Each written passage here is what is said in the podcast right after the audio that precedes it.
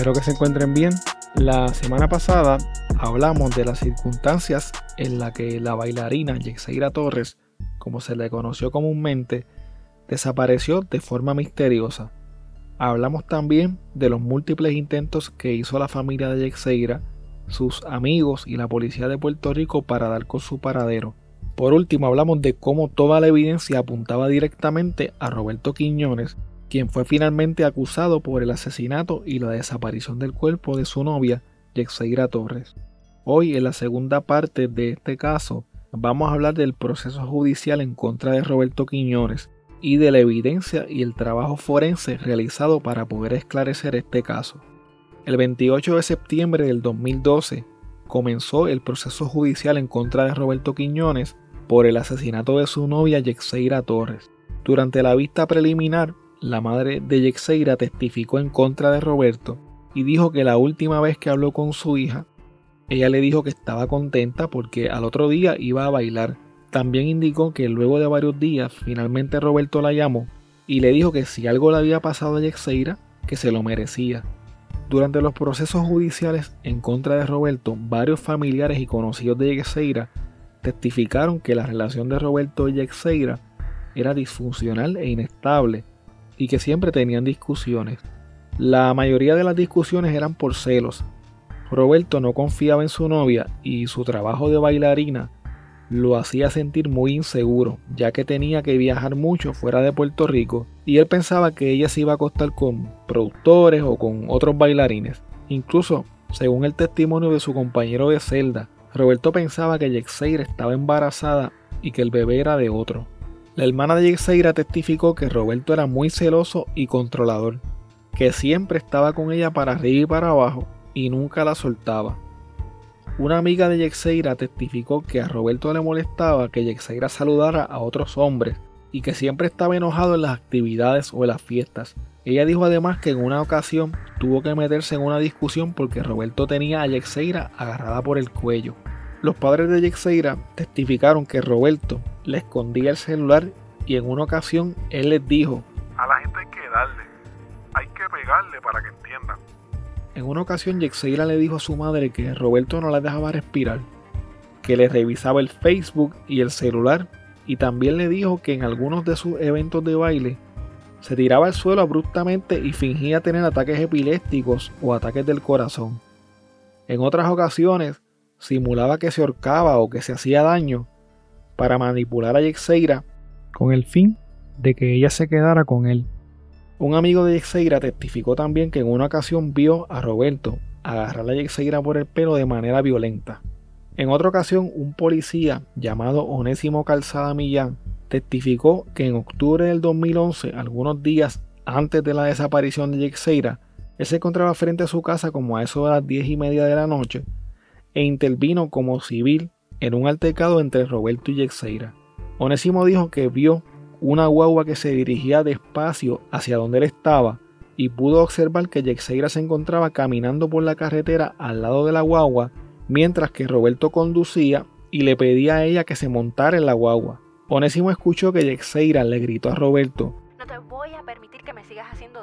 Ahora sí que te voy a denunciar. No me vas a seguir jodiendo. Onésimo trató de detener a Roberto y él se empezó a quejar de que le dolía el pecho. Luego de eso, la actitud de Yexeira cambió drásticamente y ella le dijo al policía No se lo lleve, yo los quiero. Él padece del corazón, él está enfermo. En ese momento, Roberto y Yexeira le dijeron a Onésimo que no había pasado nada y que si no había querellante, no había querella. Onésimo procedió de todas maneras a reportar el suceso y Roberto fue llevado al cuartel.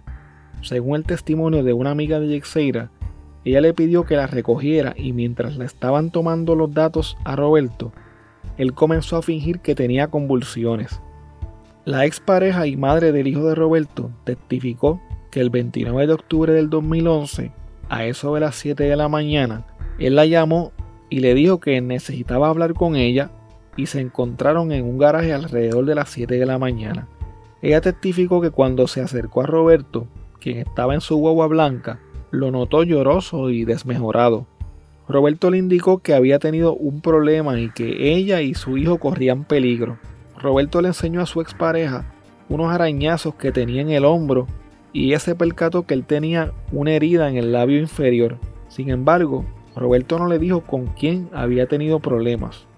Otro testigo declaró que el 26 de octubre se encontró a Roberto en la sucursal del First Bank de Plaza Carolina a las 4 y 15 de la tarde y que él le mostró unos arañazos que tenía en ambos brazos y en la frente.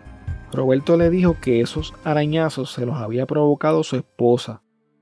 Otro testigo que conocía a Yexeira, porque ella era bailarina del cantante de reggaeton Miguelito, testificó que sabía que Roberto era la pareja de Yexeira porque él siempre la llevaba a las actividades.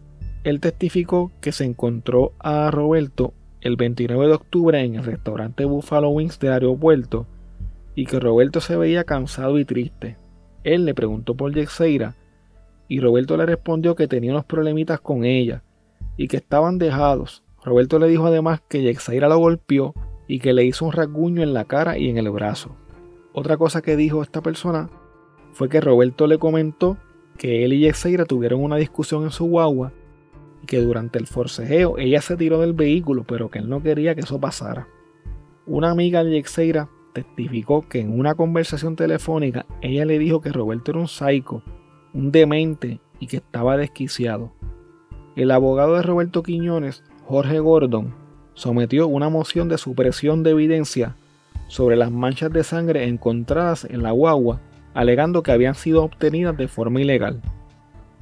El 5 de noviembre del 2013, la jueza superior Bersaida Seijo acogió la solicitud de la defensa de Roberto Quiñones, en donde se alegaba que la evidencia de manchas de sangre que la policía encontró en la guagua de Roberto había sido obtenida sin una orden judicial y de manera irrazonable. El Ministerio Público apeló esta decisión ante el Tribunal de Apelaciones y el Tribunal de Apelaciones revocó la decisión de la jueza del Tribunal de Primera Instancia, dándole la razón al Ministerio Público e indicando que la evidencia había sido obtenida con el consentimiento del acusado. Ahora quiero hablarles un poco de alguna de la evidencia forense que se utilizó en el juicio en contra de Roberto Quiñones ante la ausencia del cuerpo de Yexeira Torres. En otras palabras, el Ministerio Público tenía que probar, más allá de toda duda razonable, que Yexeira Torres había muerto y que Roberto Quiñones fue el asesino. Carmen A. Tirado Neris, perito en el análisis de ADN, testificó que entre las piezas de evidencia a las cuales se les realizaron análisis serológicos y de ADN, se encontraban varios aplicadores de algodón swaps o Q-tips como se le llaman usualmente, con sangre, los cuales fueron recolectados en la casa de Yexeira Torres. También se recolectaron otras piezas de evidencia en el vehículo de motor de Roberto Quiñones. Entre las piezas de evidencia levantadas de la hueva de Roberto se encontró un nivel de metal de estos que se usan para la construcción, con muestras de aparente pelo y de sangre, un pedazo de lona negro, también con aparentes manchas de sangre, en el área de carga de la guagua. Se levantaron también manchas de sangre de la parte superior e inferior del marco de la puerta en el lado del pasajero. Se encontró también una camisa blanca con manchas que estaba en el interior de una bolsa de basura plástica. Además había un envase para gasolina plástico color rojo con aparentes manchas de sangre que se encontraba también dentro de la guagua. El análisis serológico realizado a todas estas piezas de evidencia detectó sangre humana y el análisis de ADN detectó un perfil genético femenino en esta sangre, lo que significaba que la persona que derramó esa sangre era mujer. Al no tener muestras de referencia de Yexeira, ya que su cuerpo no había sido recuperado, se le tomaron unas muestras a sus padres biológicos. La conclusión de esas muestras fue que no se podía descartar que la donante de la pieza de evidencia, o sea, la víctima en este caso, fuera la hija biológica de Iris Pacheco Calderón y de Víctor Torres Santiago con un 99% de probabilidad. Básicamente se le hizo una prueba de paternidad a las muestras de sangre encontradas y se certificó que la persona que derramó toda esa sangre en la casa y en el auto de Roberto era hija de Iris y de Víctor. Con esta evidencia La fiscalía quería demostrar que la sangre pertenecía a Yexeira Torres. Además de esta evidencia, los investigadores forenses, utilizando un agente químico de marca Blue Star, establecieron que la cantidad de sangre encontrada en la escena era lo suficiente como para determinar que la persona había muerto. Debido a que este análisis es tan y tan extenso y tan técnico, quiero dejarles con un audio de la entrevista que le hice en los episodios 10 y 11 de este podcast a Brenda Pladías, quien fue investigadora forense y quien conoce este caso de primera mano. Tenemos que confiar en que en un momento dado, y por la compasión de Roberto Quiñones, manifieste dónde está el cuerpo de Yexeira Torres. Se probó más allá de dudas razonables y por los hallazgos en el vehículo de motor y por el informe de hallazgo de esta investigadora forense y el testimonio pericial del teniente, creo que es, o capitán Noel Cruz en su silla el testigo, que Yeseira Torres recibió un impacto, un golpe con un objeto contundente que en aquel momento se hallaba dentro de la guagua al momento de hallarla. Se probó que era un nivelador que se encontraba allí y posteriormente lo, al remover la, la persona, eh, el hallazgo, los hallazgos de la guagua probaron que recibe el impacto en el, área del, del pasajero, genéticamente la posiciona en el dash en el asiento, en la sentadera, en el frente, salpicaduras a alta velocidad en el área de la, acá de arriba de la puerta, en el área donde va el espejo. Y igualmente, patrones de sangre compatibles con cabello ensangrentado en deslizamiento a la parte posterior.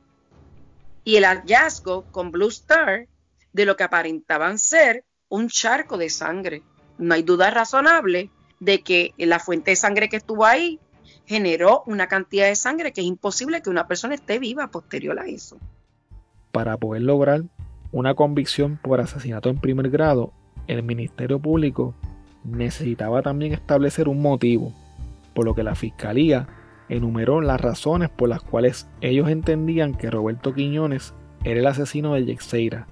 Las razones enumeradas por el Ministerio Público son las siguientes la relación disfuncional y violenta que existía entre Roberto y Yexeira. Esto obviamente se pudo corroborar por los testimonios que dieron varios testigos de cómo era Roberto y cómo en algunas ocasiones llegó incluso a maltratarla físicamente. Los celos enfermizos de Roberto hacia ella, las llamadas constantes, los cuestionamientos, eh, los ataques de celo, todo esto también fue en una parte que se pudo presentar en la corte con los testimonios de, de los familiares y de los amigos de Roberto. La manipulación y el control que ejercía Roberto sobre Yexeira. Específicamente las veces que él se hacía el enfermo, se hacía que le daba un ataque epiléptico, que se sentía mal, que le dolía el pecho. De esta manera él lograba manipular a Yexeira y hasta cierto punto ya le cogía pena y de esta forma él la convencía para que ella regresara con él.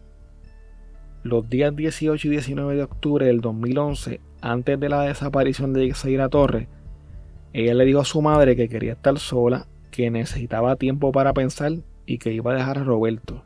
El momento más peligroso dentro de una relación donde hay violencia de género es el momento en que la mujer, la víctima, decide dejar a su pareja. La llamada desgarradora que recibió la abuela de Yexeira, doña Juanita Calderón, el 23 de octubre del 2011, en donde ella escuchaba una voz de una mujer gritando y diciendo que le iban a asfixiar. O sea que esto es una evidencia bastante fuerte, más aún cuando Jonathan, el primo de Yexaira, testificó que, que, era la voz de ella, la que él escuchaba gritando y que era la voz de Roberto. Roberto fue la última persona que estuvo con Yexeira, o sea, que tuvo acceso a ella y tuvo la oportunidad el motivo y el tiempo de asesinarla y de disponer de su cuerpo. Se sabe que cuando ocurre un asesinato o una desaparición, la policía investiga quién fue la última persona que vio a la víctima con vida. En este caso, varios testigos dicen que la última persona que estuvo con Yexeira fue Roberto Quiñones. Yexeira dejó de comunicarse con sus familiares y con sus amigos inexplicablemente aun cuando era costumbre de ella comunicarse constantemente con su mamá. Obviamente cuando esto ocurre, pues todo el mundo sabe que algo está pasando. Ella era responsable con su negocio, no va al negocio, no le contesta las llamadas del negocio, no le contesta las llamadas a su madre, no le contesta las llamadas a su hermana. Algo está sucediendo. La cartera de Yexeira estaba en su casa con sus documentos personales. Muchas veces a uno se le puede quedar la cartera en la casa, eso pasa, pero lo que sucede en este caso es que si Yexeira iba a salir a hacer unas gestiones, iba a necesitar su cartera, iba posiblemente necesitar sus documentos, su identificación, más aún si se fue del país, como se trató de, dar a entender en algún momento, necesitaba su identificación, su pasaporte y todo lo había dejado en la casa. Luego de la desaparición de Xeira, Roberto Quiñones recogió sus pertenencias y abandonó su casa sin ninguna explicación. Obviamente esto es un comportamiento bien extraño. El principal sospechoso agarra sus cosas y se va del país. Es una de, de las banderas que se levantan en asuntos como este.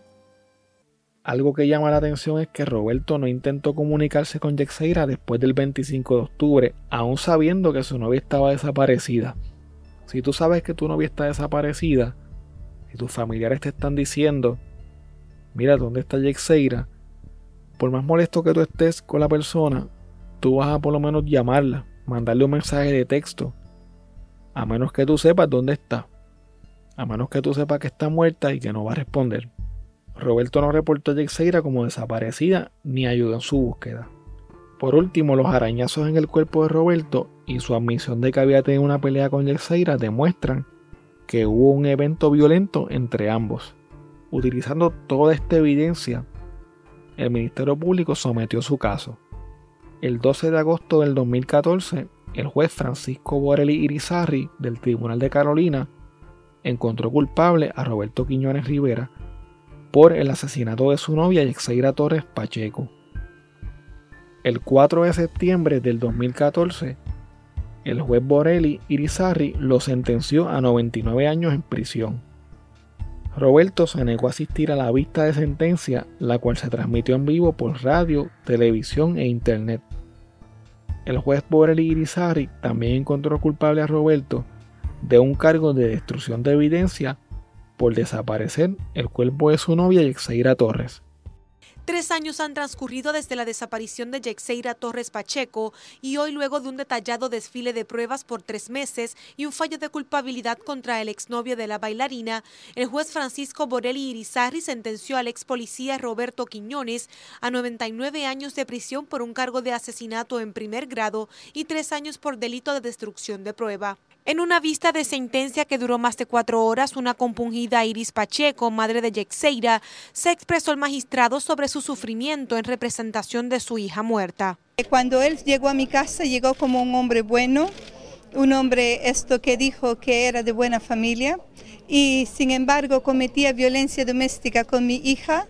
Y estas personas que cometen violencia doméstica, padres, tienen a las niñas, a nuestras hijas amenazadas hasta el punto que ellas no pueden decir cuál es su sufrimiento. Por su parte, la fiscal Alma Méndez Ríos, quien mantuvo su argumentación basada en que fue un crimen de género, dijo sentirse satisfecha con la labor realizada, describiendo el pleito como uno retante. Nuestro sistema de justicia probó, se probó con este caso.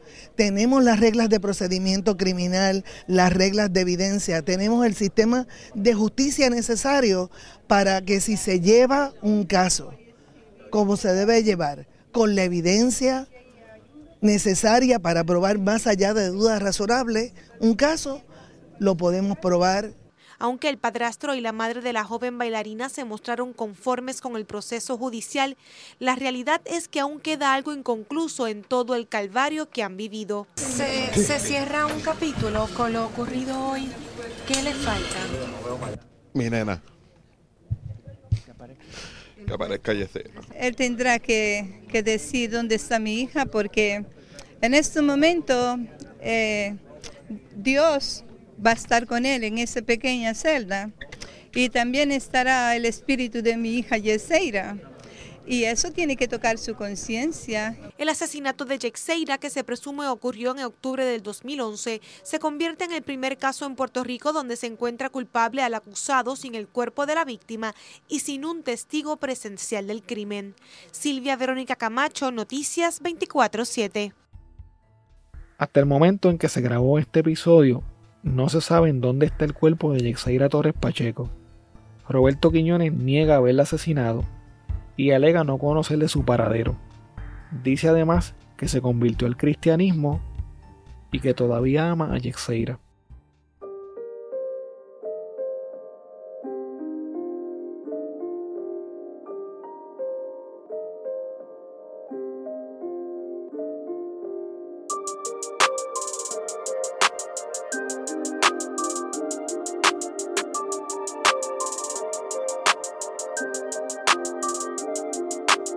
Bueno, hasta aquí el episodio de hoy.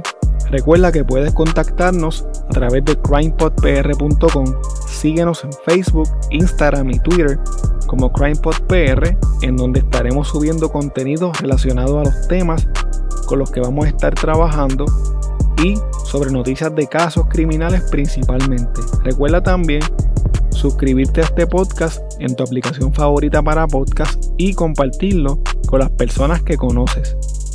También puedes apoyarnos a través de patreon.com diagonal crimepodpr en donde vas a tener acceso al contenido que utilizamos para poder hacer las investigaciones, como por ejemplo documentos, enlaces, fotos adicionales a las que subimos a las redes, videos, análisis de los casos, entre otras cosas que vamos a estar añadiendo poco a poco. Muchas gracias y hasta la próxima semana.